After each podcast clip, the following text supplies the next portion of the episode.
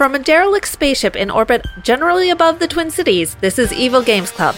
Do not attempt to adjust your device. We are controlling the transmission to tell Nice Games Club that they are wrong and dumb and that we know better.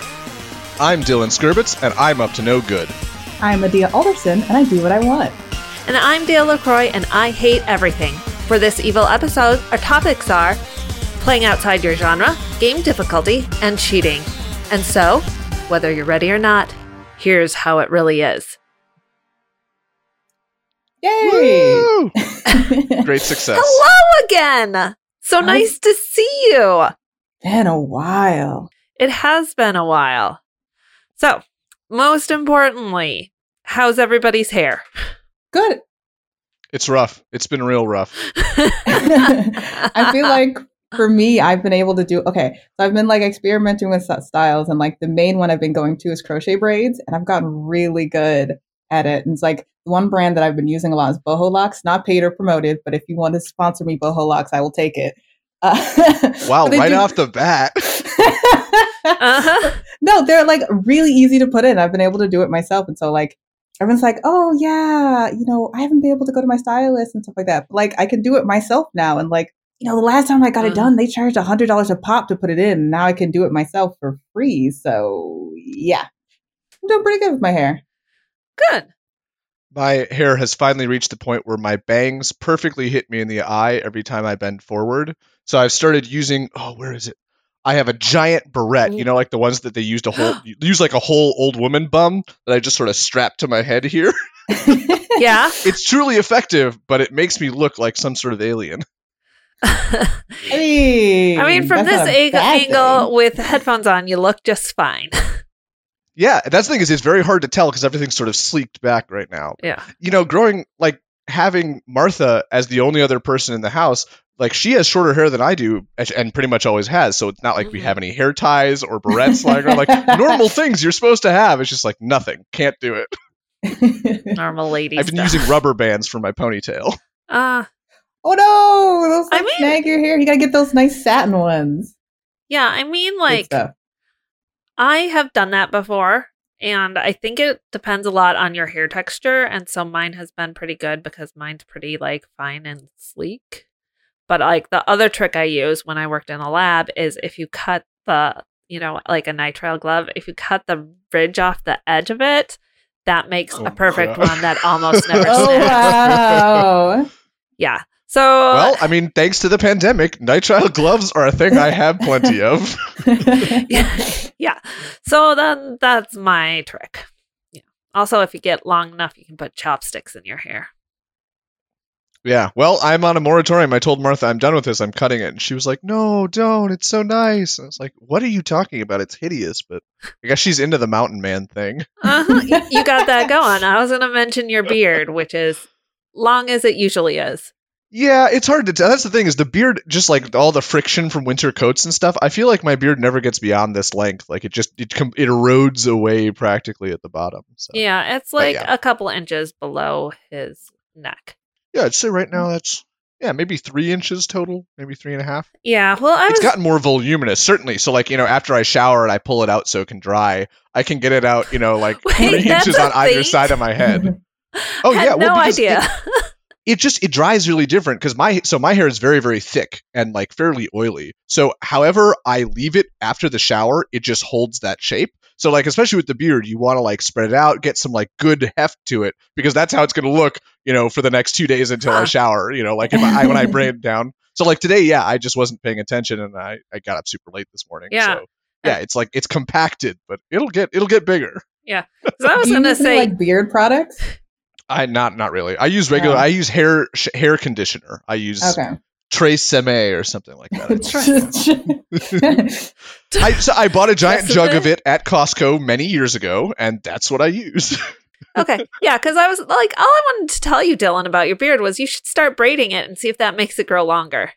You know, it might like having a little stronger consistency to it might help, but it's the problem is it's really not long enough. You can like you know three Oh, yeah. inches of beard gets down to like, like it's a a, little tiny tiny. little it's a very sad braid. I don't want to be that Rasta guy with the soul patch that sticks out. You know, that's just not me. Uh, I had Mark cut my hair. It was interesting because he definitely like pulled it all together and then like felt like he was hacking in it. But it turned out fine as far as I know because nobody else sees my hair. It looks fine. Anyway, um so important meta for everybody else. We're still in the pandemic and welcome to Evil Games Club. Okay, you ready for a epic level transition? All right, hit me with it. If I grew a beard, I would be playing outside my genre, which is our next topic. yes, yes. Okay. I appreciate it. So uh, this kind of came about during the pandemic. So if you've heard the other G- Evil Games Club episodes, you know that I mainly play story games. Think visual novels, you know, Japanese RPGs, um, those types of games in that field. I rarely play kind of either shoot 'em ups or um, kind of Dark Soul esque those type of games. But a friend of mine mentioned Dandara, and like first the head of black female protagonist, Brazilian, I think to be um, specific, but I have to double check on that. Um, but and I was like, oh, this looks really cool, and the story felt fun. I was like, okay, I'm gonna I'm gonna explore outside my genre. I don't play these types of games. It was fun. I, and let me preface that before I say the words I'm gonna say after that. The game was fun. but it, was very difficult. Like I'm not used to that. Like uh, I was playing the game, and like after certain parts, I had like been focusing so hard that my hands were like sweating and shaking I as get I was that like I get that sweatiness and then I have to like wipe it off on my pants and like Right? yeah. Yeah, cuz And then like my heart was beating fast and everything like that, and I'm like, okay, I got to take a break. So I had to like sit down and like I don't know, watch Bob Ross for an hour before I could come back and play. You're revealing Um, your relaxation techniques. Right? Oh, his voice is so relaxing, and he just little trees. but yeah, so like I felt like like I normally don't like like when I play a video game, I don't want it to beat me in submission and ask me if I want more. I want to enjoy the, the the experience. But like I did have fun. Like I was like going through and that, but like it was not an experience I would do again. Like if someone's like, I have a game like Dandara, would you like to play that? I'm like, no, I've tried Dandara. I've experienced what I need to experience. No more. I I've had a taste. I'm good. Yeah, but then a friend of mine who I met online, um, met a lot of new friends during this uh, panoramic. Anyways, yeah. Uh, it broadens your view. right? Um, but anyways, she had gifted me Bloodstained Ritual of the Night, and I'm like, oh, not another one of these. All right, I'm gonna be polite and put a couple hours on it so she doesn't just gift it to me and I never touch it. So I go ahead and play it, and like to give you. I have I'm like 92% complete and now I'm not just working through like the end game completionist before I beat the final boss. Like I I I delved into it hard. And like for someone who loves story, I'm just gonna say the story's trash. I'm skipping scenes. The voice acting's fine. Like that's not the problem. The actual story is like I can literally sit there and like guess what they're gonna say because it's that predictable. Yeah. like I know all the beats. I don't I mm. don't need to see what's gonna happen. It's like they made the game, they're like, oh shoot, we need a story. And then they just sprinkled some context around it. But it didn't have that same punishing feel. Like I felt like anytime I was somewhere, I'm like, okay, I could see how the developers or the creators of the game intended for this how to go, but you know, I could just max level my shield right here and just bulldoze through with lightning. Like even though, or like if there's a part where like I just keep dying, I'm like, okay, I can just get good and learn how to dodge everything. But they're using fire, so I'm just gonna max my fire resistance and blow through this. Like it, it lended itself to like really good gameplay where I certain it was still hard. There's certain places of friendship, and I died a lot in this game, but I never felt angry. Like I never like had to go sit down. Bob Ross didn't show up at all during my playthrough of Bloodstain.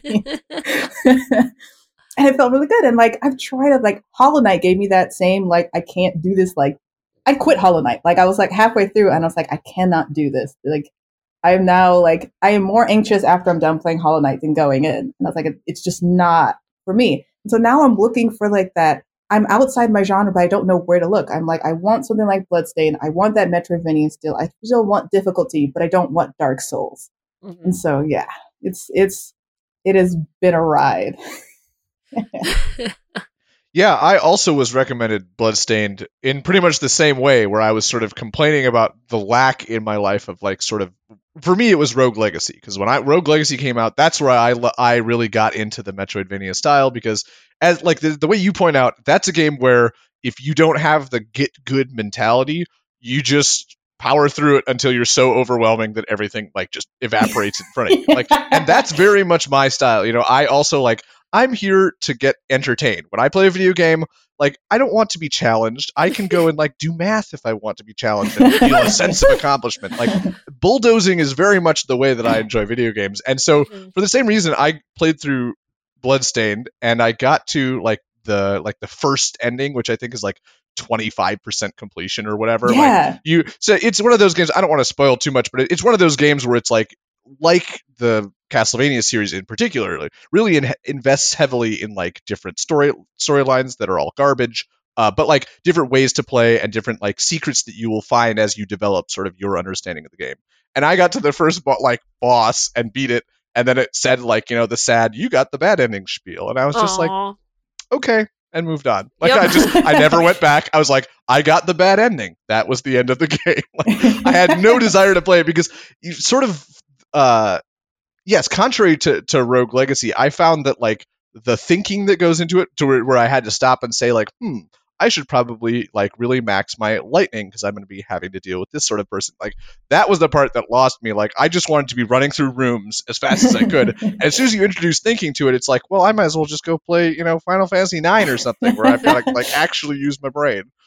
I feel like that's one reason why I was attracted to Bloodstained. I play a ton of those JRPGs. Like I'm the one that like brings out the spreadsheet. I'm like, okay, I have this much resistance when I go here, and I'm going to max this up here so that it connects with, it has synergy with this and stuff like that. So, yeah, I Yeah. can see the the, the the the difference. But in addition to that, uh, I also picked up Hollow Knight this year for this for exactly the same reason, and I also, yeah, I also found that to be punishingly difficult. That at least, yeah, I'll say that's in a whole different. That's more in like the Dark Soul Souls style, like like deliberate to make you feel bad kind of way. Like Castlevania is not easy, but like it's very old school, and it's like here's the way it's structured, and you are supposed to play it as a connoisseur of that type of game. It feels like, whereas Hollow Knight is like, yeah, you want some 2D Dark Souls because we'll hit you in the butt. So I got to that and like you know got through the first two bosses, pretty much experiencing the same thing as you were, like just like finishing drenched in sweat, not knowing, but like something about it was like you know that's the kind of game for me where like I feel like I'm gonna come back to it at some point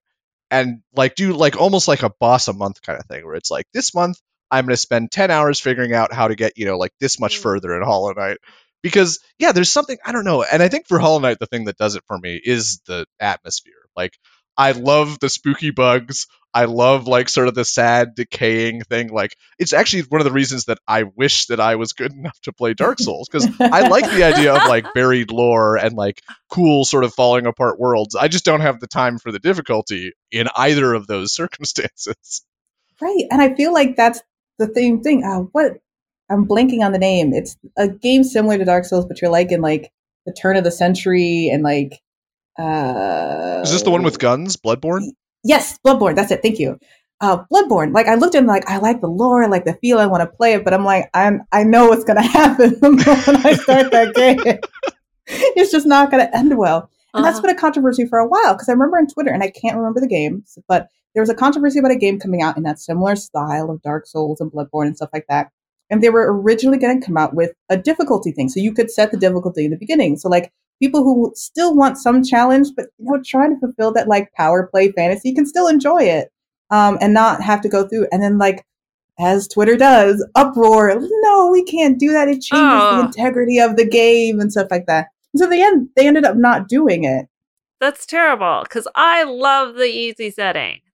Thank you. And I, it, it became to that son, and I feel like I, we're now just segueing to the, Like- the next topic. Yeah, we like- just ignored this topic and went straight to game difficulty, but whatever. Yeah. We can circle back around. It's We'll a circle fluid back around. state. Mm-hmm. but it's that thing of like, like almost as if your achievements are somehow diminished when there is a mode or something added that affects nothing of your gameplay. And that it was very hard for me to like sit and try to see that mindset. I'm like, okay, if the easy mode's there, you can just ignore it. You just play the game. You can like close your eyes and tell someone to pick the difficulty for you so you don't even have to see the word easy mode when you start the game. But like just the fact of it's there seemed to upset people. They're like, oh, we don't have to accommodate, or you know, if you want to play this, it's like you said, it's that get good mentality that I think. Mhm. And I hope eventually will fade away from the gaming community. Right? Well, it feels like like a very sorry. Go ahead, Dale. Oh, I was gonna say that it feel like I wonder what the the the reasoning. I mean, it's not reasoning; it's emotion because most most arguments Mhm. are won emotionally. But what that is, if it's something where you want everybody to to be as scared and tight gripped and sweaty hand as did as you are, or is it a thing where because that that pulls into the motion, you just don't realize that some people are really bad at it, and so they'll get that effect on easy. Versus like uh, I had to learn how to play this game and play this type of game and get good at mashing the buttons and exactly the right and reacting. Everybody else should too. Right. It feels very much like uh to me it reminds me of a lot of sort of you know, sort of I don't want to get too political, but the political divisions in this world that focus on the difference of equality of starting place versus equality of outcome.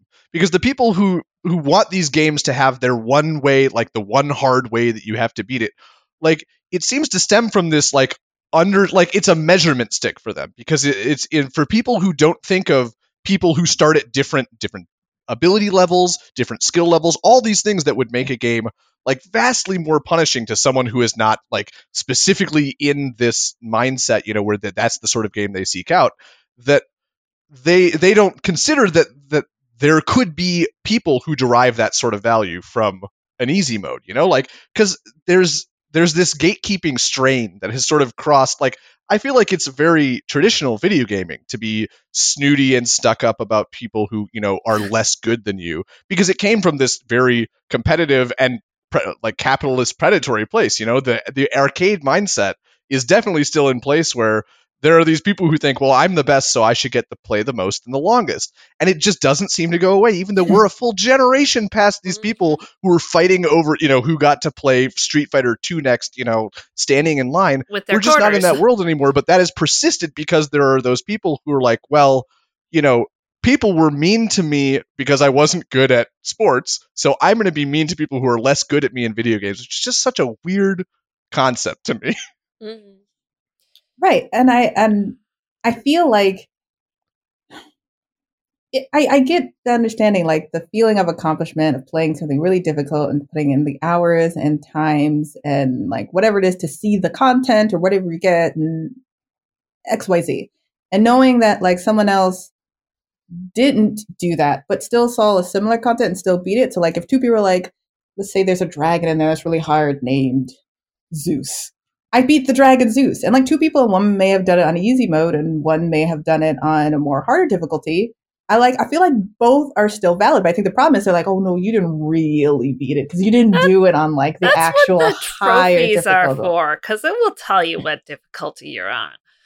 It's Yeah, and I feel like right, and it's that that mindset and mentality. I agree with you, Dylan. That like it seems to like keep crossing over into like more and more stuff, and then the weirdest one is when it comes into play in games that never even have that intended in the first place, and it's it's uh, back to similar to genre and difficulty. Like when I was just playing more story based games, it comes to that same mentality. Oh, those games aren't really hard, or they're not really difficult, or you only play the easy games and stuff like that. And I'm like, well, no, I enjoy it. Some of those decisions are really difficult. I romanced all five characters in my visual novel, got the good endings on every single one. that is an achievement for me. Anyways, um, but no, yeah, or like Stardew Valley and you know Harvest Moon, on all these games that are like casual games and don't Oh, man. have that the much- animal crossing wars of Yes. people bragging about their different crossed flowers i had to endure that for five months this summer and that's a good example of a game that has the whole premise of like calming, everything is kind of easygoing. There's no lose state, and still that competitive nature comes in. Like you're right, Animal Crossing, you, wouldn't exactly put that genre with like high competitiveness, but it like it came about, and you're like, how? but yeah, and so when I started to play like these more Metroidvania games, I had people like, "Oh, you're starting to play those real games now." I'm like, "What? wow. Real games?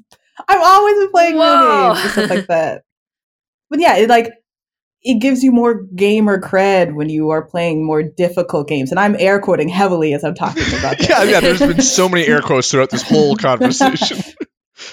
As if, as if the derision in our voices wasn't enough. Right? But yeah, I think about that, and particularly when it comes to difficulty, you know, there's so much, uh, there's so so much room for the industry, I think, as a whole to grow in that way. Because I've been playing, especially this year, it feels like it. I and I know there are lots of games that have good accessibility settings, but it just in the number of games that I've played that all have made a point of like rich and diverse accessibility settings as essentially that is the difficulty system like in control for example which is i think an absolute standout. I think we may have already talked about this but the fact that you can go into control and set everything. You set enemy health you set how much damage you can do you can flick on various types of god mode is just like so freeing to be like yeah everyone i knew played that game and we all were like yeah do you remember this part when that guy jumped out and like really scared you? Like there are all these great beats and we all got this story that was like tense. You know it's a game that engenders tension in you but everyone I know was able to finish it because everyone like they they pinpointed that way they wanted to play it, and the game was like, yes, like I want you to experience this, and it just feels so much like a world away from the kind of difficulty of things like Monster Hunter, which I've been playing a lot of, which I love that game. I don't know why, but it's just mean. Like everything about it is like you have to do everything right and you have to like be very meticulous and then sometimes it will still just kill you. Like there's nothing you can do about it. And it's like I understand how like I I can get the thrill out of that, you know? Like in Monster Hunter when you take down a big monster like yeah, you're air punching, you feel great, but like did I really have to spend like the 10 hours like laying out my crafting menu so that I could awkwardly hit the buttons in the right succession? Like oh couldn't you have just done that for me? Like, was that really was that critical to the experience of feeling like I did something? No, it isn't. Yeah, I Yeah. I would have given up on that game. I can tell you that. like like I like spreadsheets and like wikis like most I think they should not be necessary to play games. I think it depends on the game. Like Yeah? I, for games that have extensive crafting systems, I enjoy having the wikis and I'll look up stuff and things like that. And like I'm I'm okay. I was like, thank you. Like Stardew Valley. I, I look at the Stardew Valley wiki quite regularly. just because there's just so much and there's a lot of vastness. Um Divinity Original Sin 2, their crafting system, and then the newer edition too. Um Original Sin. No, is that the newer one? Anyways, all of the Divinity games have a rich crafting system and that also lends itself to a really good wiki but the thing is like it plays well and like rewards you for doing so and it's the exploration of kind of like figuring things out and like oh we can combine this. Oh it's really cool. And it plays well to the strategy where i feel like more like what you're talking and dealing it's like they're almost like extenders to the game just to make it longer that you have to do these things to get to the part that you really want to do. Like it doesn't lend itself to the creativity that kind of comes with good crafting systems that lend itself to that point of like needing the wiki to like this feels like arbitrary it's like busy work at school You- you- Yes, exactly. Where it's just like, yeah, there's there's there's a crafting system, and instead of that encouraging me to go like, huh, so if I put like snow herbs and fire herbs, do I get something like? There's none of Yeah. that. It's there's a crafting system sis- simply so it can tell me go out and get ten snow herbs now. Like that's it. That's the crafting system. You know, like it it's uh. I guess I, I, I agree with you on the wikis a little bit. I am a total hypocrite because I remember when Minecraft came out on consoles, and I was all up in arms that Minecraft and its consoles just tells you how to craft things. Like, what? I had to drop my bricks in a square, you know, like this is unbelievable. you know, yeah, like there's a definitely uh there's room for those sorts of games, but it just I, and I I particularly think like the Larian Studios one too. For Divinity Original Sin 2, I was really mad when I discovered out you could combine spell books because there was never in the game you could miss that entirely. And I'm like, there's an entire set of spells that I've literally never used in that game because I was like, oh wait, there's just a whole crafting system that's never mentioned, and that is like, I don't know, that's that's a little above above and beyond for me. right that yeah there's a level of like you need to introduce the mechanics and also introduce explore oh speaking of which For all of you who are going to play Bloodstained because they don't mention it, they don't talk about it, they don't say it anywhere, it is not a spoiler. It is information you need to know. So you're not like me on the final hour realizing this and now leveling all these up. You will get these yellow shards. If you level them up to nine, you get them permanently. They never tell you that. They just assume you're going to level one up to level nine and then magically you see, oh, it's a permanent skill now. No, I never did. I was like, okay, waste of resources. I'm going to use these for the other things you know, it gives me marginal MP boost or attack boost. Why would I do that when I just want XYZ? No, no, that it, it, it, does that. I, I felt the same way where like that was information I needed in the uh-huh. beginning. So I could plan myself accordingly as I play. Welcome to Game Hints. It's our podcast within a podcast starring the host of Evil Games Club. I just want to drop in, since we're doing this, to mention really quick in Monster Hunter, specifically in Monster Hunter Rise, the Switch version, they changed it from all the other Monster Hunter games now if you cut capture a monster, you can capture it or you can kill it. And normally, if you capture it, that was like good. You know, in, in the other Monster Hunter games, if you capture it, ooh, good job, you get extra rewards. And they changed specifically that to now capturing and carving have different resources that they drop, and it's never mentioned. So, like, if you are the setup for a person like me who's like, why would I kill a monster when I can be nice and capture it? You'll never get the Magnamalo Tail Plus, and you'll never finish your Sword and Shield. Meh. Oh, that's Wow, that's brutal. so yeah, Dale, what's your tip? What what game would you like to warn people about? Put you on the spot. I don't know because I oh I've been playing Spiritfarer fishing mini game.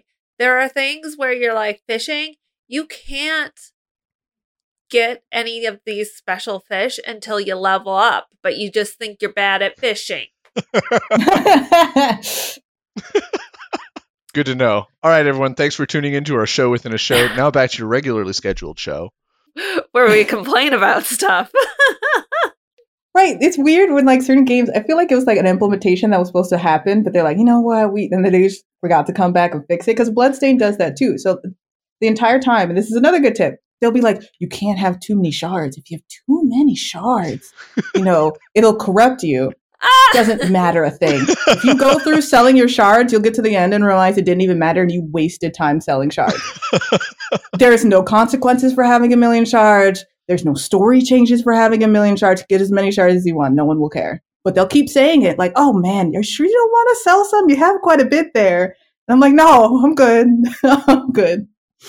All right, yeah, maybe so we they were going to do something there and then yeah, they got to the point where they're like, ah, I guess that's just a fun little red herring. Jesus. Uh-huh. Well, good. This is a good reminder to all the, the Nice Games Club people when they listen through this. Tutorialize. I mean, that's. A, I mean, I think they did that topic right about good tutorials a mm. while ago. Yeah, yeah, it's important. Like I've, there's many games where I've been so angry when I've been like, okay, I'm halfway through. I'm like, why can't I beat this? And someone's like, oh, you have to do this, this, this. And I was like, they never talked about that mechanic. They never said, oh, then you must have missed this one part where they briefly mention it within a rhyme and a story and a song oh and dance routine. well, that's like, the famous thing in, in adventure games, right? Where they're like, yeah, you just had to combine the pomegranate with the screwdriver. That's very simple. Like, oh, yeah, if I go through and try every single item in my inventory with every other one, eventually I'd stumble on that combination. But I don't think pomegranate plus screwdriver equals carburetor. That's just not mm. how mm-hmm. my what? brain works. Right. And I feel like it's this weird thing of like back to difficulty. They're like they don't want to be like, oh, we don't want to hold their hand in the beginning in the tutorial because people complain about like, oh, here's the tutorial level land and I have to go through all these things. I know how to do it. But that's really helpful. I feel like it's a small price to pay to get to the game and at least you know everything. And those places that like will just sprinkle in what they need to know when they need to know it. And that usually I would say 50% of the time that works. And the other 50%, I'm just kind of like scratching my head. I'm like, I think I'm supposed to know what to do here, but I don't. And then there I go to the wiki because I have no idea what to do. I think that only happened once in Bloodstain for like actual progression where I was like actually stuck and I'm like, where am I supposed to go? and I had to look it up. And then I like swore for a couple minutes because I was like, no one would have figured this out. This is literally just me, just trial and error in this area until I just happenstance on this spot. Mm. But I figured it out and I moved on, and everything else was fine by then. But that was that was really annoying.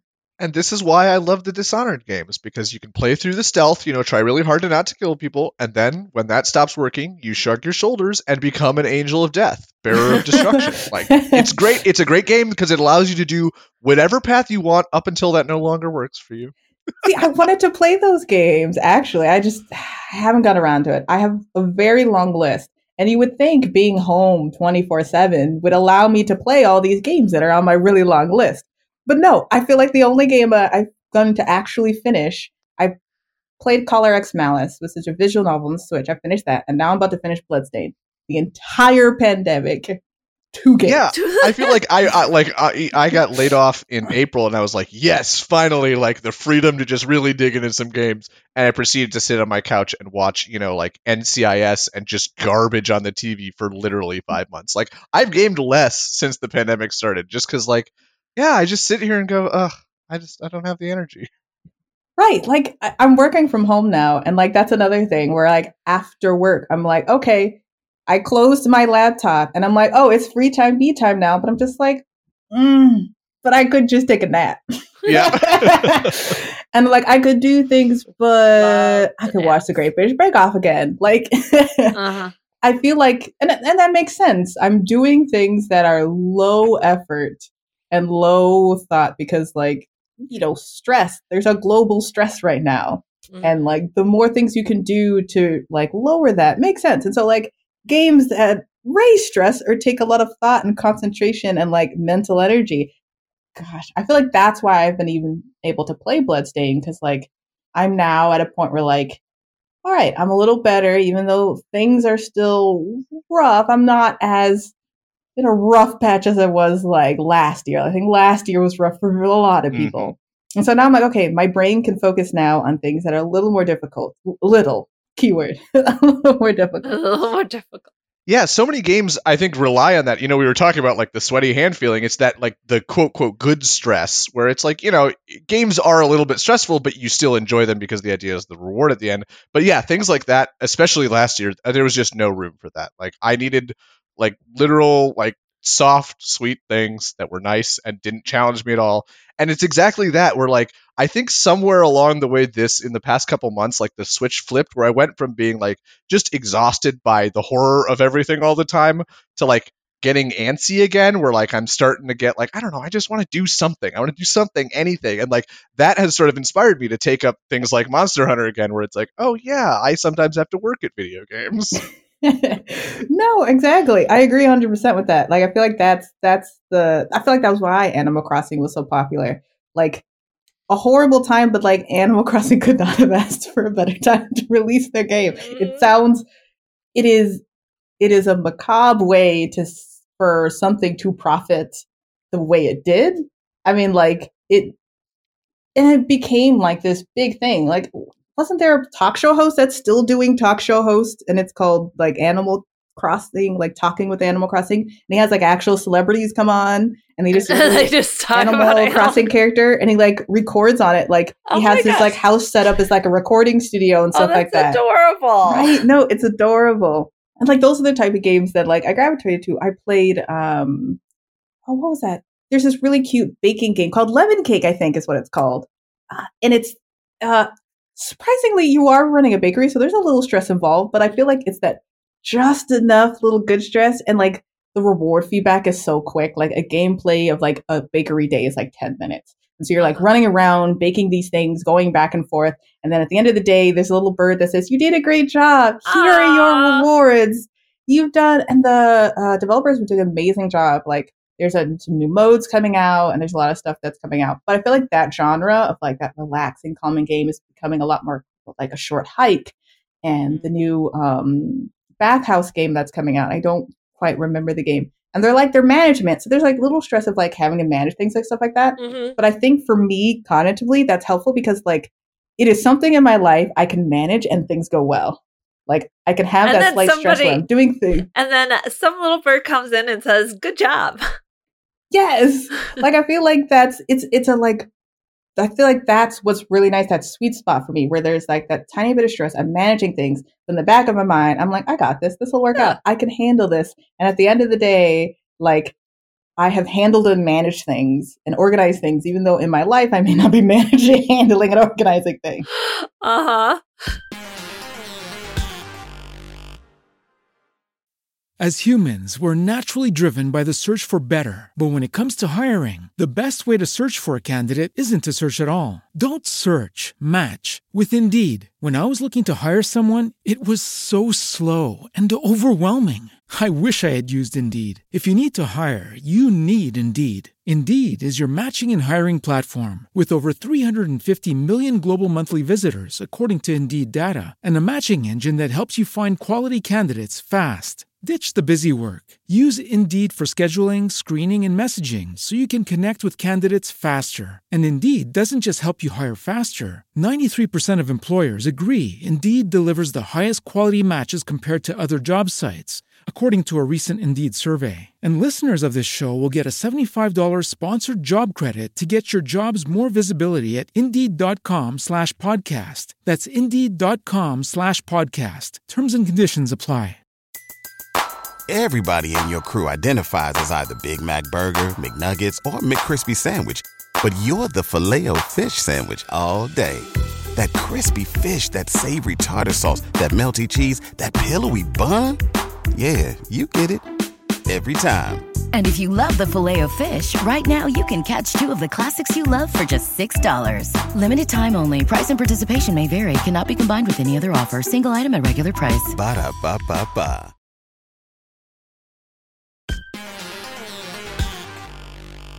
I feel like that also, like when we're talking about difficulty and stuff like that, I think that's why that lends itself to cheating. Ah. Yes, because when you're in those like high difficulty, high like stress situations in those games that you have like that good good mentality, knowing that there's something you can do to alleviate that and then get that feeling and that sense, because it is the personal reward, the going back and forth that kind of creates that. Um, but it has its downsides and consequences. Like for example, when uh, Dylan was talking about um, that mentality of like, I did this and I did this and I'm so good at this and I'm amazing.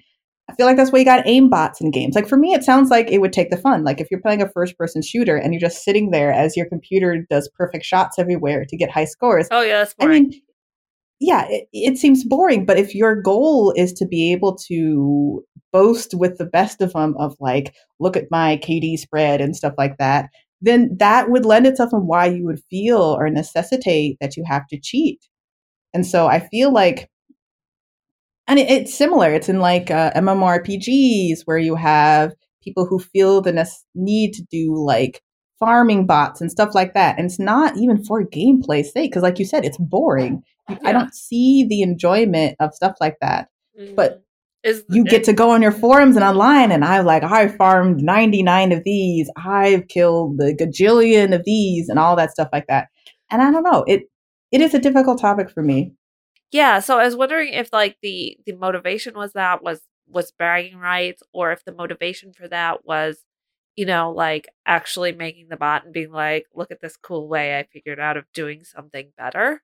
No, No. I don't think so. 'Cause you're- most people I are think that just- the, the motivation for those people when it comes to anything where you're like aimbots, anything online is like you're just there to make other people's day worse. That's why those people do that. Mm, In single player it games, so I'll say this. so I guess we should it- define cheating right off the bat because Yes. there's no such thing as cheating in a single player game. There is amending the game to work for what you want it to do. oh, that's an opinion. Please, I'd, lo- I'd love to hear your opinions, but yeah, that's where I stand. Is like as soon as I have bought the game, I can do whatever I want to it in order to maximize my enjoyment from it, like mods, cheats, whatever. that does not seem wrong. I just like I have maybe I don't know why this is, but you know how I'm like, hey, you know, like you shouldn't have to like write down anything in order to beat the game, and that's why I'm always like leveling up, you know, five levels above what I need the recommended to be able to defeat the thing. I also feel that way in you know in regular like puzzle solving games. Like I remember in Myst, I did not look up anything and it took me forever to solve that game. And like, and I would just go back and forth to see if I noticed anything different, and it took forever. And so, like, it really sucked my time, but I was a kid, so I had time to suck. But um you know, so I've always like considered that like looking something up outside the game to be like the first level of cheating. And Wow, so you have an extremely strict definition Yes. then. yeah, Cheating, like, including also- walkthroughs, is brutal. but like that's the only way I could beat things. I just like I try to do it by myself because I also have a very like high tolerance for like repeating the same thing or getting close because I don't know, it's just part of it. And maybe it's because here's my aversion to cheating. Yeah, and then like I I got more into it later because I was like, you know, if I haven't beat it after this many things, I need to watch somebody play it. So because I'm clearly not like recognizing the the the strategy against a boss or you know whatever it is and I can't wait and I still want it. I mean, I feel like okay. So I guess for a, a total opposite reference, I remember as a child buying those giant walkthroughs and started the game and like, here we go, make sure I get all the quests and items and everything, Might as well just put in the game in the in the game. Turn to page three. right? yeah. And I mean, I've done that too because, like, when I played Little Big Planet, I wanted all the stuff. And the only way to get all the stuff was to, like, do the walkthrough, but then I would have to, like, actually execute. I guess it depends on the genre because like there's levels of cheating, cheating quotes, um, depending on the game that I'm playing. So I think why I was like really into those walkthroughs because a lot of times in Japanese RPGs when I was younger, you could miss things and no longer be able to get that. And so like Oh, yeah. you'd be playing along and you forgot to talk to so and so and give them the red diamond and they're like, "Yep, that quest is now forever locked to you." And so my anxiety was like, "That can't happen." and so I would buy the walkthroughs and stuff to play for those games. But then for games that like didn't have like couldn't miss anything and like were pretty good at giving you in-game ways of figuring things out, like Bloodstained, say for that one time. I had I didn't feel the need. Like I didn't look up anything. I think the most I did was like when I needed to farm an item and I couldn't remember which monster dropped it. I'm like, okay, let me just look it up and figure it out. Um, but I was able to like just kind of figure everything out because I'm like, there's nothing I can miss. There, I can't miss anything. And so uh, usually for games nowadays, games don't do that as much. Um, they're not as as bad as that. And so Uh-huh. if I know a game won't do that, I'll play it through first as the Adia playthrough, and then play it again with my guys and walk there and like completion time. Yeah. but as you point out, you know, a lot of a lot of that can be ameliorated. You know, like the need the the seeking things out on that level, not necessarily cheating, but like needing a guide to sort of figure out how to play the game right, is really something that like can be essentially designed out. You know, like that's one of those things where when you get a good game like like Bloodstained, or I think about that with Hades all the time. Like Hades has all of these different power combos and all these different ways you can play it, and I never thought to myself like, "Ooh, I should look up how to do this," because th- there was so much like joy to be had just from going like, "What did I get here?" Because you never got to that point where you're like, "Ah, I chose an Ares boon and Hermes boon, and therefore I just can't do anything." Like there was always some feeling of like, whatever I've got, I can make it work into something and it sort of alleviates that need because especially in that game you know you're just going to see something different the next time so you might as well see how far you can get with this because the next time is going to be delivering you this new exciting thing like again every time yeah, it's interesting though because of the different perspectives of cheating. Because I we're all circling back to that get good. The whole concept of cheating in the first place is another topic that comes up. Like I completed the entire game without looking anything up. I'm like, cool, boo. I needed to look up some stuff, and I still enjoyed it. Had like a great experience, but that's an achievement for Uh-huh. people. They like Yeah. to say, I completed this game and I didn't look anything up. yeah Yeah. but yeah i go i will say i go even further so for for Dis- dishonored for example i downloaded a cheat engine so that i could directly manipulate how that game works like all of the gates on like when you can use your powers there's like a mana bar and stuff no no no get that shit out of here i want to have fun jumping around blowing people up like I, I think yeah I think anything like that you know however you play the game is right you know thinking especially like as a per- as a developer I would rather someone break my game or twist my game or just look up a walkthrough and do it like man I just want your butt in the chair enjoying the thing I made and whatever Mhm. gets you there is like yeah go for it Yeah, so I No, definitely exactly. put that in the bucket of cheating. But I also think that that's okay. But that's the thing like to me that's not cheating because if that were control, that would have been an option. Why was that not an option to begin with? Every game Uh. should be like control. That should always be an option. I should always be able to say, "Hmm, this game doesn't work this way. I need to change it." Like and I think this is partly growing up with like Bethesda games, you know, like playing Skyrim on a PC is a very different experience from playing on console. Playing Oh, on console is like it's this sort of weird, slow game that's good with story, but like has a lot of these weird things where like to maintain immersion, you've got to like put your stuff down and stuff like that. And it's like, no, my version of Skyrim was I turned it on and I was Master Chief, as I've said before. And that's the like that's the way to play those games because the Bethesda games will just break and you have to go into the console to fix them anyway. Just Mhm. give the players that option in everything. I want the console. I want to be able to spawn myself health. I want to make the enemies disappear. I want to add enemies. Like, why is that just not the standard? You know, like let people enjoy it the way they want. Like maybe for obviously visual novels that might be a little different. That you might not be able to change the endings of the stories. But again, like who's to stop you from doing that if you want to? You know? Mm-hmm. I feel like that's why for a lot of console games, not console, sorry, PC games, they encourage a mod community because it saves developers some work. They're like, we'll give you the tools, have at it, create what your heart desires, and the community usually does a good job. Like Divinity Original Sin 2 also has a built-in where you can like create your own storyline and things. And you're like, oh, I wish it was like this. But speaking of visual novels and cheating, since you brought it up, I guess what are people's thoughts about save scumming? And I guess to for those uh, to give a bit of definition, so a lot of uh, visual novels are actually just story based games. There's like these decision points, and you have to make a decision, and like sometimes it'll lead to a bad outcome, like a character will die, um, you know, something will happen, you'll lose, whatever. There's people who will save before every like large event, and if the event doesn't go the way they want, they will then reload the previous save and then choose the other one because like, okay, that's the path I actually wanted. And Boy, so I like, feel like I'm being personally attacked here. I I think that doesn't fall into cheating at all. Whoa, that's an interesting wow. division. I want to Right? hear the explanation for why walkthroughs are cheating, but save scumming is not.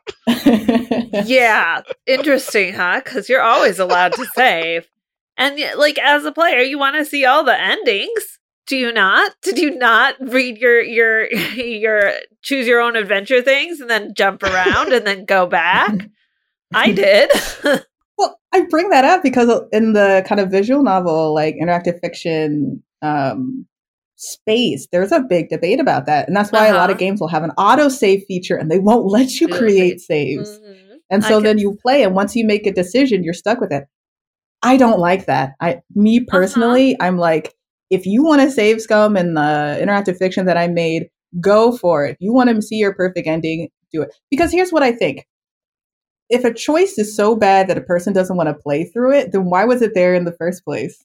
Like, I feel like you can do moral and like, do you even say moral? You can do difficult decisions with outcomes that are like, eh, or whatever, without like totally hurting the character. Like, I think you can do that well. And like, if you're at a point where people are saving and just choosing a path, then you you might have well have created a linear storyline because everyone is choosing that one true path. And they've done research of this. Like, when you have those like really stark changes, people don't like being bad guys. People don't like seeing other characters die. And like, I feel so bad because there's the work and the art and the voice acting for these like not good paths, and it mostly goes unseen. Right? Wasn't that I? It was Bioware who was talking about that. I think, especially Yeah. with Mass Effect, how they said we wrote an entire Renegade storyline. Five percent of story uh, of players even go down at once. Like Yes. nobody wants to do that. So like, yeah, at some point it becomes, hey, if you're if you're like going for one of these really awful sort of things that you really like, I really need to show the players some crappy stuff. It's like maybe just don't.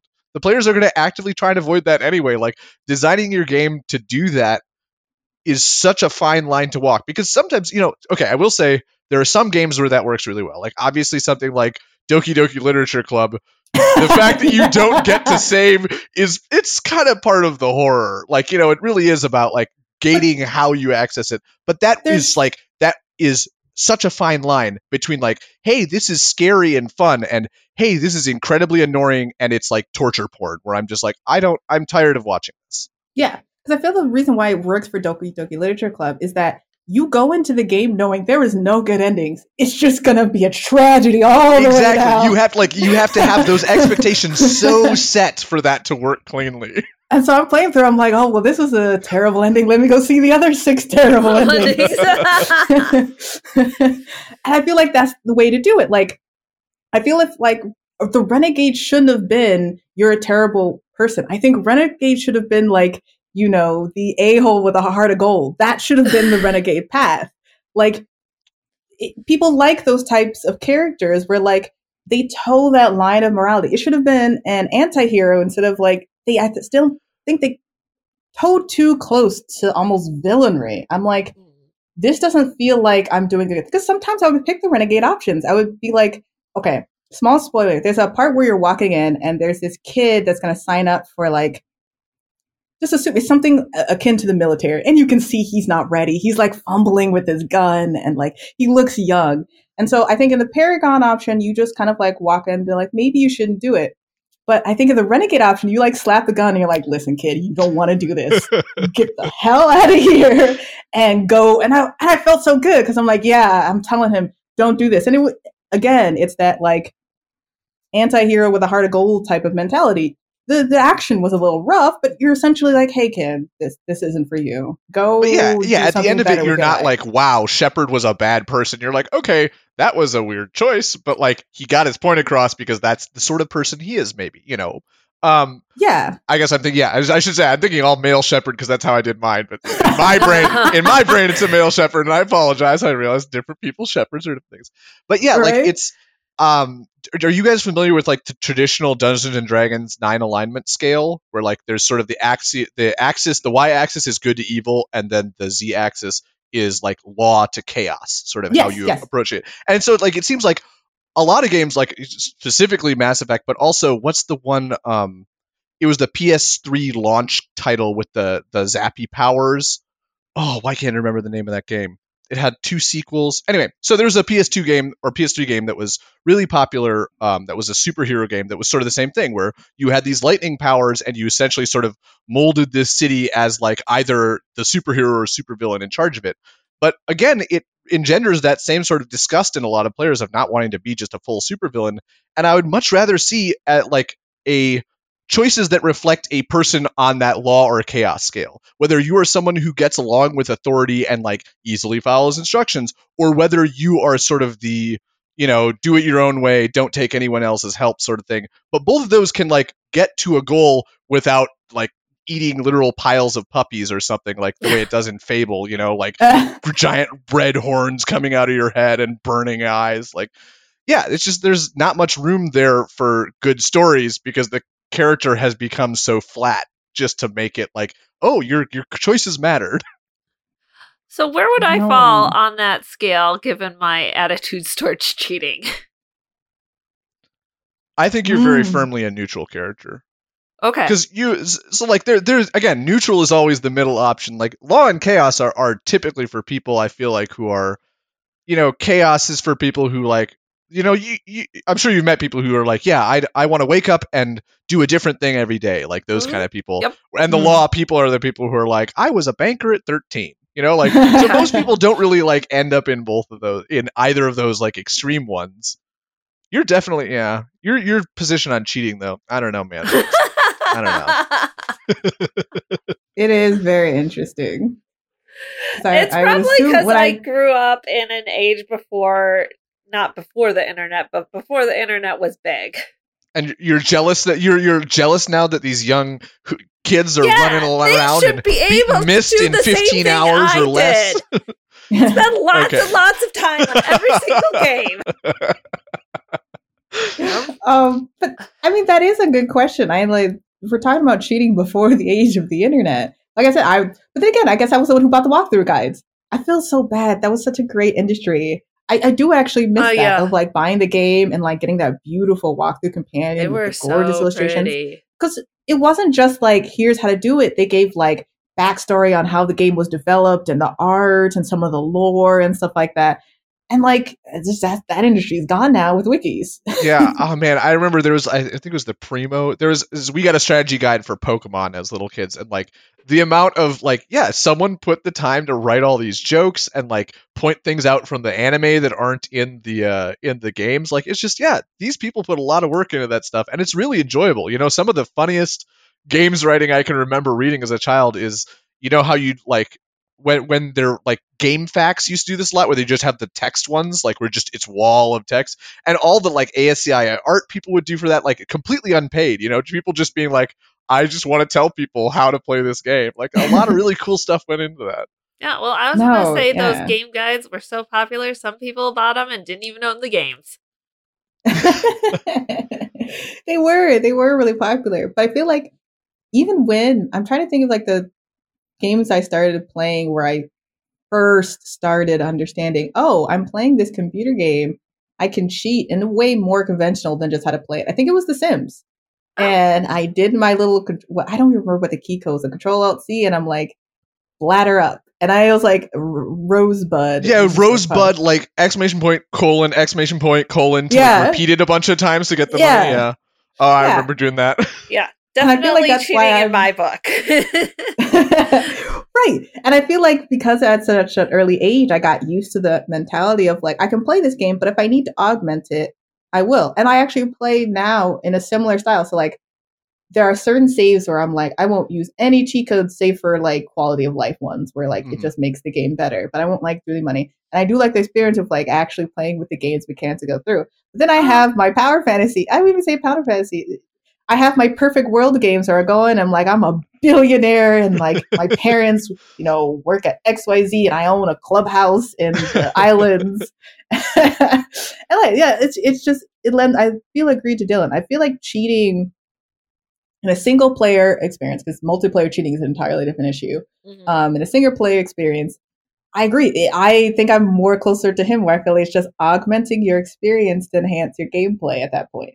Because like Yeah. the only person who benefits is you. It's not like someone Yep. else is going to be like, "Well, talking you put about in the X, Y, first ones yeah the first ones that that you brought to my mind vividly uh so i wasn't allowed to have video games as a kid so i had to sort of like pick them up at, at other people's houses and i remember vividly the first time i ever played starcraft and i was playing it at a friend's house and it was like 9 p.m he was going to bed his parents were going to bed and i thought to myself and i think i've told this story to you before but i thought to myself i just can't i can't not see the end of this game. So i looked up all the cheats and i played all night. Ah! And like that was the only way you know? If i had played it without cheats i would i would have gotten through two missions and i would have gotten stuck and i would have had to think about it and practice unit building because it was a very mm, micromanaging game. It's I, like I no, just I wanted you to were an see the excellent cool story. no i cheated 100% all the way through. I cheated through the whole thing so i could see the ending and go like that's awesome. So how did you know the cheat codes? That's what always like threw me off because now there's the internet. Was there the internet back then too?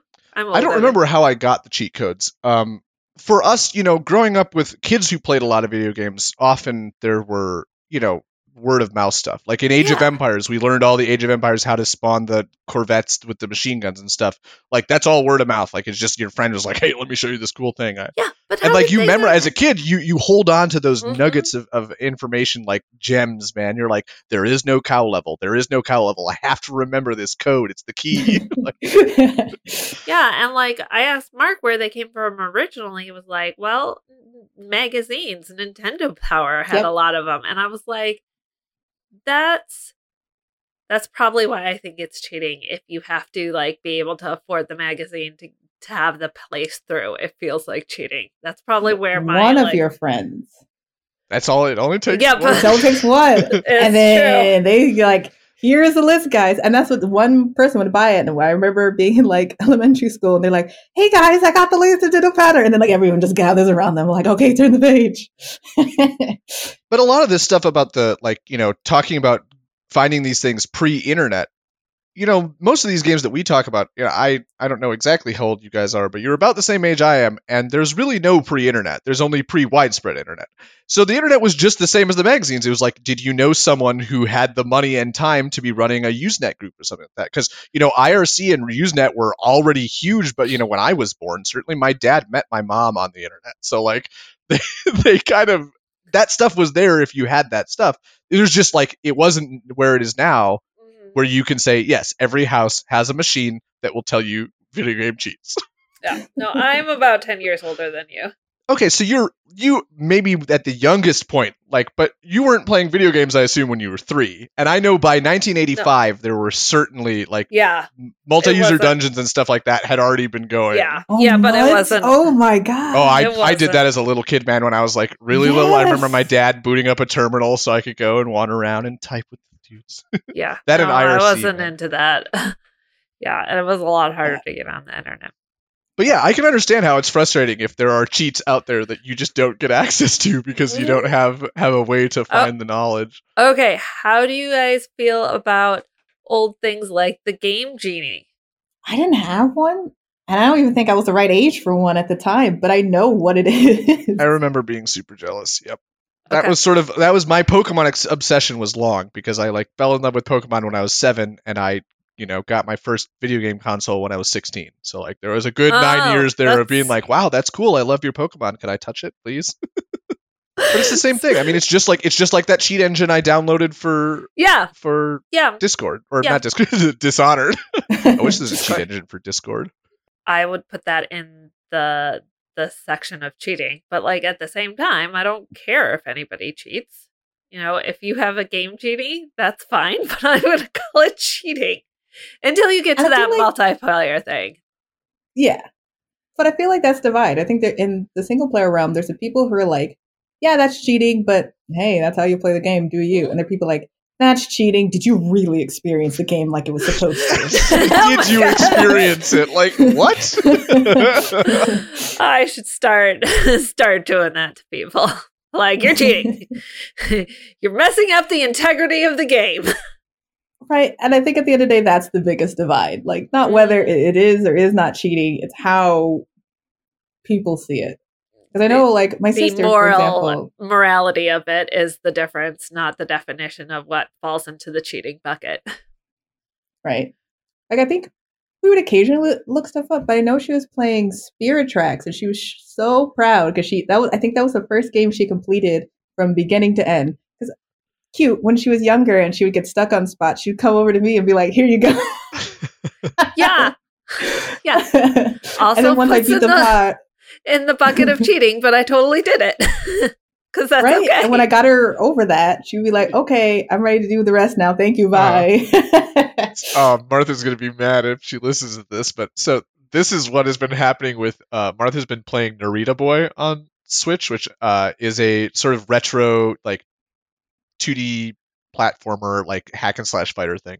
Um, Mhm. And it's got some pretty floaty controls. It's a good game, but it's like it's a little bit floaty on the controls. So Martha was stuck on a on at one point where like there's just this section she couldn't get through because it required some tight jumping and then a big fight.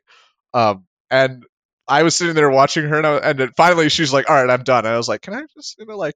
I, I, I can do that Oh. for you. She's like, "All right, can you just get me past this real quick?" And I was like, "Sure, no problem."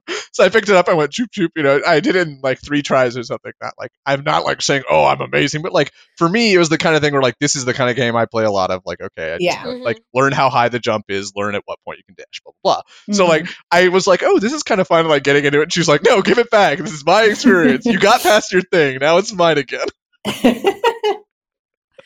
Yep, I think Right? that would be my my my angle, and I'd be like, okay, thank you for doing that. That was too out. hard. This is my game. Get your own safe game. but yeah, because I I always had trouble with like dash things because I would just forget they were there. Because you don't need it. You don't need to run. no, I feel like that's why I like Dandara so much. Is that there was no like actual jumping. So the really cool thing about um, Dandara is that when you're going in through, you stick, and so you use your um, you have this guiding arrow, and you point to where you go, and you like teleport to it. So there's no you don't ever need to land anywhere. You're literally hopping around, hopping on platforms and stuff like that. There are a couple places where like platforms are floating and stuff like that, but like it always felt nice that wherever I guided my arrow to, that is where I was going to go. Even if that was the wrong direction, I knew, okay, yeah, I it's like, pointed it in the wrong doing. direction. I can fix that. Where for, I feel like a lot of platforms is just like a jump. You kind of got to Uh, feel where the right angle is and everything. yeah, like that. and then like hit the button exactly the right time to, Yeah. to jump at the right time so that you land because it's there. Because yeah, I will sit there and because I'm so bad at that and try to do something forever because it's either just out of reach and it's supposed to be impossible, but I don't recognize it because that feels the same as things that are just really hard. And Mark will come in and be like, "Why are you doing that? You can't get up there." And I'll be like, "But it really feels like I might be able to." if I did this better, I might be able to.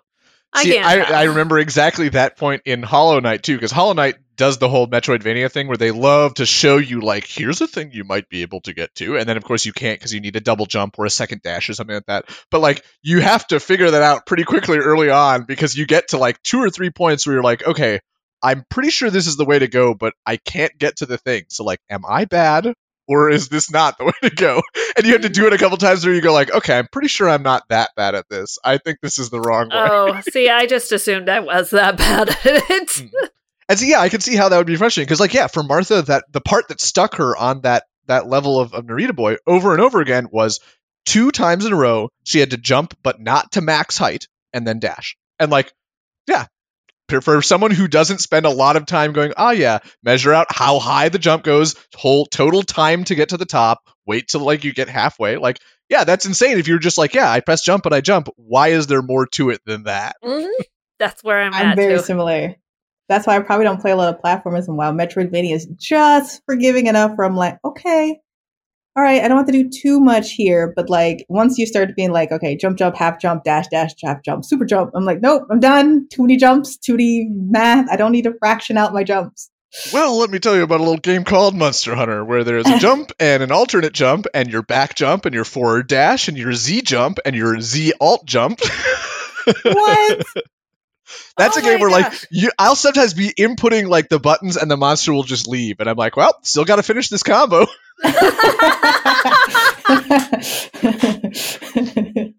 oh no, no, no, no. I I Mm. don't understand how that game is fun. It's just torturous. You're Like- playing it. But yet it keeps you coming back. Yeah, it, I can't stop playing it, but yeah, it's like it's like trying to kill a a fly with a spoon, where like you have a thing that can hit flies, but only if you nail it exactly on the edge, and most of the time it will just like gently cup and push it away. Like that's what you're dealing with. Oh man, Monster Hunter.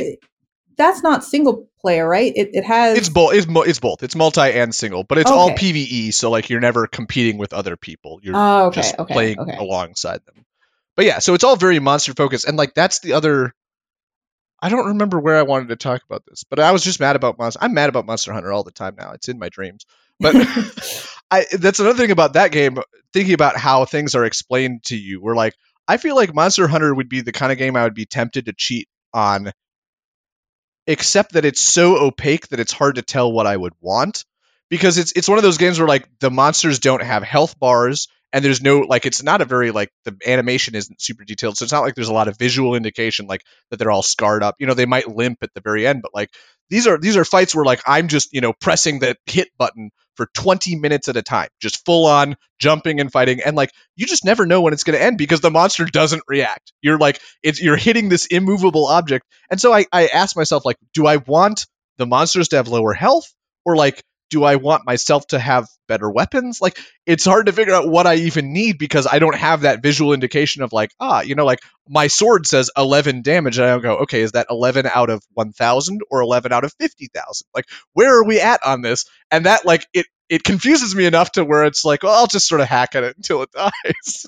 oh, I need that feedback. Like I feel like that's something that's like indicative of like fighting. I'm so used to it that I can pick it out. Like I'll, I'm- I'll use Bloodstained all this entire podcast. I was playing Bloodstained and like you get those visual cues. Okay, I'm fighting and they're using the same moves. Oh, they switched up their moves. I'm probably at the halfway point.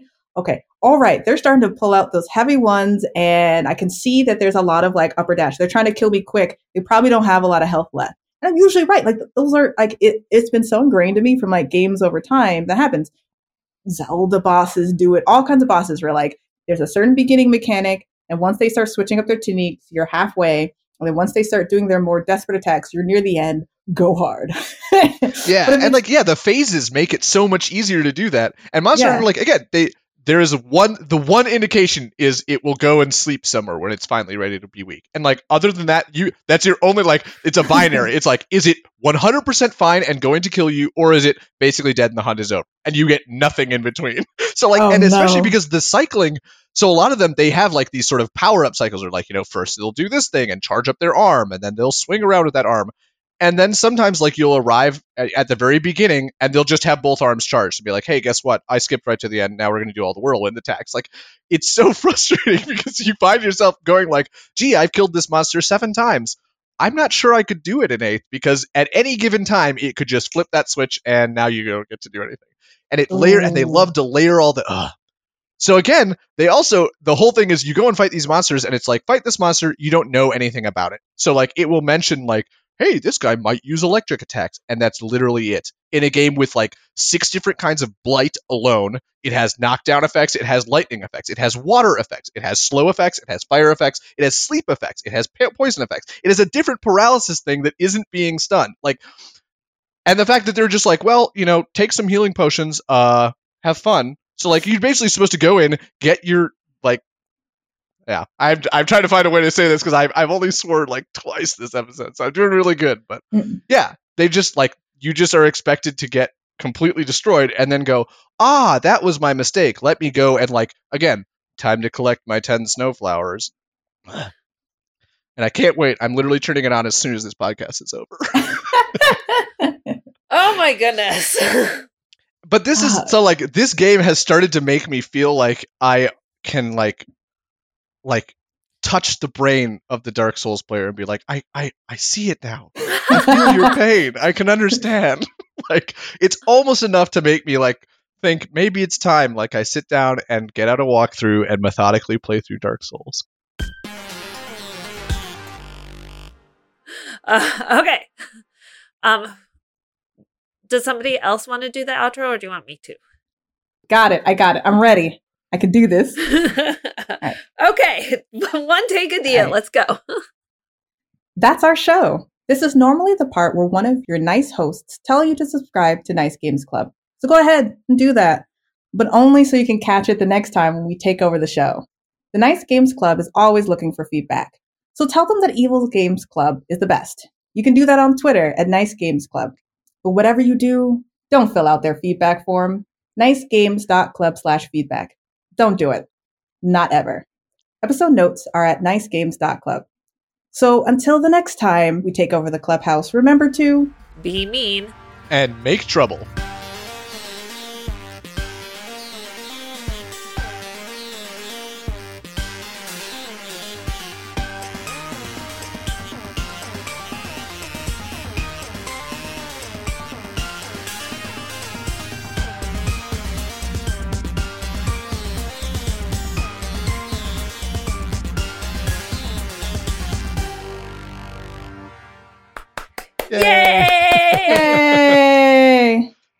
Only had gonna one one little mishap through that. It's pretty good recording overall. Yeah. Okay. So um There's so much to edit. I feel so bad for them. yeah, like there was a We're like done. It's okay. what? Oh, is Oh, Martha- sorry. I was, talking, I was talking to Martha. See, this is what I do all the time. Because Martha walked in and she was like, "Oh," and I was like, "No, it's fine." You know, we- yeah. Okay. Apologies for the garage. I texted both my cousin in the garage. Open the garage. I It's super couldn't loud. hear so it. Mark's It gonna was- be like, "What is that noise?" yeah, whatever. It was like w- one clip for like ten seconds. It'll be fine. Yeah. I didn't even notice.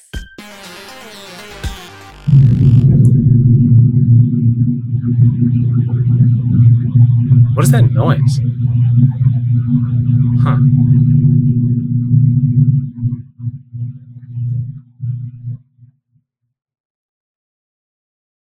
As humans, we're naturally driven by the search for better. But when it comes to hiring, the best way to search for a candidate isn't to search at all. Don't search, match with Indeed. When I was looking to hire someone, it was so slow and overwhelming. I wish I had used Indeed. If you need to hire, you need Indeed. Indeed is your matching and hiring platform with over 350 million global monthly visitors, according to Indeed data, and a matching engine that helps you find quality candidates fast. Ditch the busy work. Use Indeed for scheduling, screening, and messaging so you can connect with candidates faster. And Indeed doesn't just help you hire faster. 93% of employers agree Indeed delivers the highest quality matches compared to other job sites, according to a recent Indeed survey. And listeners of this show will get a $75 sponsored job credit to get your jobs more visibility at Indeed.com slash podcast. That's Indeed.com slash podcast. Terms and conditions apply. Everybody in your crew identifies as either Big Mac Burger, McNuggets, or McCrispy Sandwich. But you're the filet fish Sandwich all day. That crispy fish, that savory tartar sauce, that melty cheese, that pillowy bun. Yeah, you get it. Every time. And if you love the Filet-O-Fish, right now you can catch two of the classics you love for just $6. Limited time only. Price and participation may vary. Cannot be combined with any other offer. Single item at regular price. Ba da ba ba ba.